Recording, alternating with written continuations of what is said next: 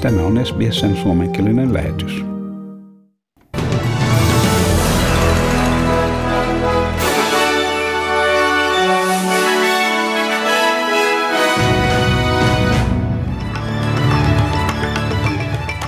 Liittovaltion hallitus sanoo, että risteilyaluksella koronaviruksen johdosta karanteenissa olleiden australialaisten odotetaan palaavan kotiin huomenna, siis torstaina.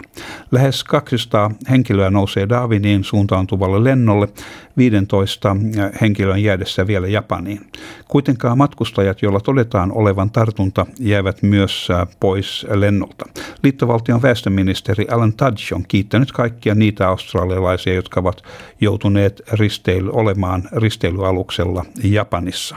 We've now got the processes in place to ensure that those Australians can return home and be back um, with their loved ones. And so we again thank them for their, their patience, them doing the right thing really by, by all Australians. Näin väestöministeri Alan Tudge.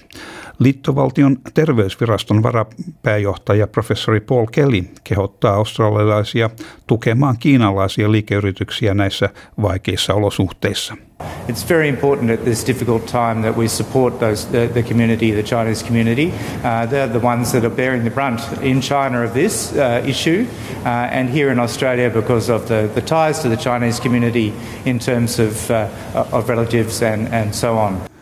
Ja New South Walesin poliisiviranomaiset uskovat, että yhdeksän kilon painoinen kaasupullo osui Sydnissä eilisen myrskyn aikana mieheen aiheuttaen tämän kuoleman 37-vuotias Sydney Chatswoodista kotoisin ollut mies oli kotimatkalla, kun kaasupullo osui hänen hartiaansa Sydneyn Roxin alueella kovan myrskyn aikana. Poliisitarkastaja David El Badawi sanoi tapausta traagiseksi ja kertoi, että poliisi yrittää nyt selvittää tapausta. Uh, we're canvassing the area. I, just don't want to speculate at the moment exactly where, where, which building it came from, but we're, we're just trying to work it out. It's come from a great height. It's come from a very great height. Siinä poliisitarkastaja David Elbadawi. Ja neljä henkilöä on saanut surmansa kahden lentokoneen törmättyä ilmassa Victorian maaseudulla. Hätäpalvelu hälytettiin Melvonesta pohjoiseen sijaitsevalle Mangaloren lentoasemalle tänään aamulla. Poliisin mukaan kaksi henkilöä oli saanut surmansa onnettomuuspaikalla molemmissa koneissa, mutta onnettomuuden uhreja ei vielä olla tunnistettu. Tarkastaja Peter Kroger sanoi, että molemmilla koneilla oli lupa liikkua alueella. It's landed within the private property. Both both aircraft are on private property, and we're just trying to get hold of the aviation authority so they can assist us with that. Ja vielä ilmailun alalta Jetstar-lentoyhtiön johtaja sanoi, että kuljetusalan ammattiyhdistyksen Transport Workers Unionin järjestämä lakko mahdollisesti vahingoittaa syrjäseutujen pienempien kaupunkien taloutta. Lakko on johtanut 48 lentovuoron peruutukseen tänään työkiista koskee henkilökunnan työtuntien järjestelyä. Jetstar ilmoittaa, että useimmille asiakkaille on löytynyt vaihtoehtoisia lentovuoroja kolmen tunnin sisällä heidän alkuperäisestä aikataulustaan. Toimitusjohtaja Gareth Evans sanoi, että ammattiyhdistys on menettänyt kosketuksensa ja levittää väärää tietoa. The union does not want to do a deal. They've demonstrated that time and time again as well. They, they've got a 12% package on the table, which is frankly outrageous in the current circumstances. It includes wages and superannuation, a whole bunch of practices that would make running an efficient airline uh, practically impossible. Siinä toimitusjohtaja Gareth Evans. Ja Australian avaruusjärjestö avataan virallisesti Adelaiden keskustassa. Järjestö on käynyt neuvotteluja Italian, Euroopan ja NASAn kanssa kuluneen puolentoista vuoden aikana mahdollisesta yhteistyöstä. Pääministeri Scott Morrison, joka oli paikalla avajastilaisuudessa, haluaa Australian lisäävän osuuttaan kansainvälisessä avaruustaloudessa, minkä kokonaisarvon odotetaan nousevan biljoonaan dollariin vuoteen 2040 mennessä. Morrison sanoi, että työtilaisuudet ovat keskeinen osa avaruusjärjestöä. At the end of the day, as exciting as space is, it's about the jobs in space that really matters. The jobs that are actually going to be generated, that are going to boost the livelihoods and the incomes of Australians, whether here in South Australia or elsewhere right across the country. Siinä pääministeri Scott Morrison Adelaidessa. Länsi-australialainen yhtiö West Farmers on paljastanut palkanmaksuvirheitä 24 miljoonan dollarin edestä kuluneen puolen vuoden ajalta. West Farmers yhtymä omistaa liikkeitä kuten Kmart, Bunnings, Officeworks ja Target.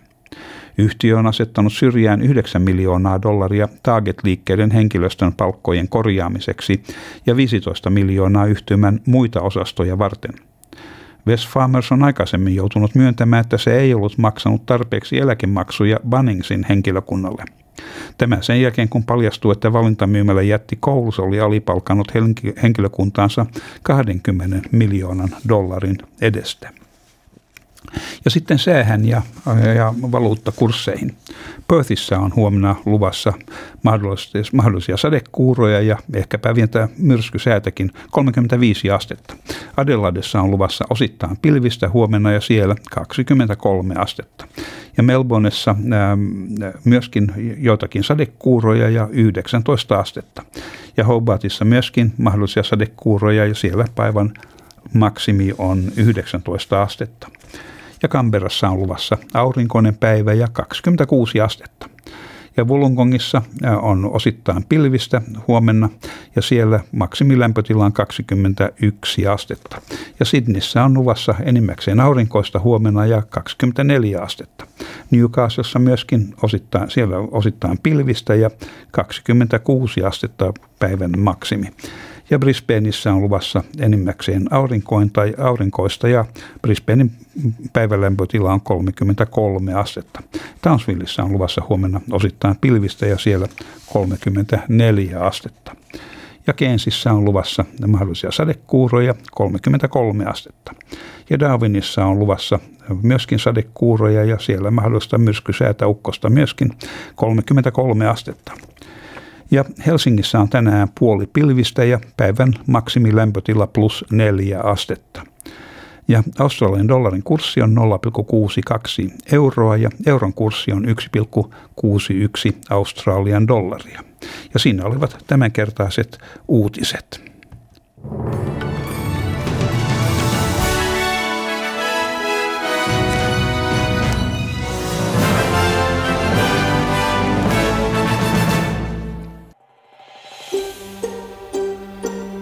Haluatko kuunnella muita samankaltaisia aiheita?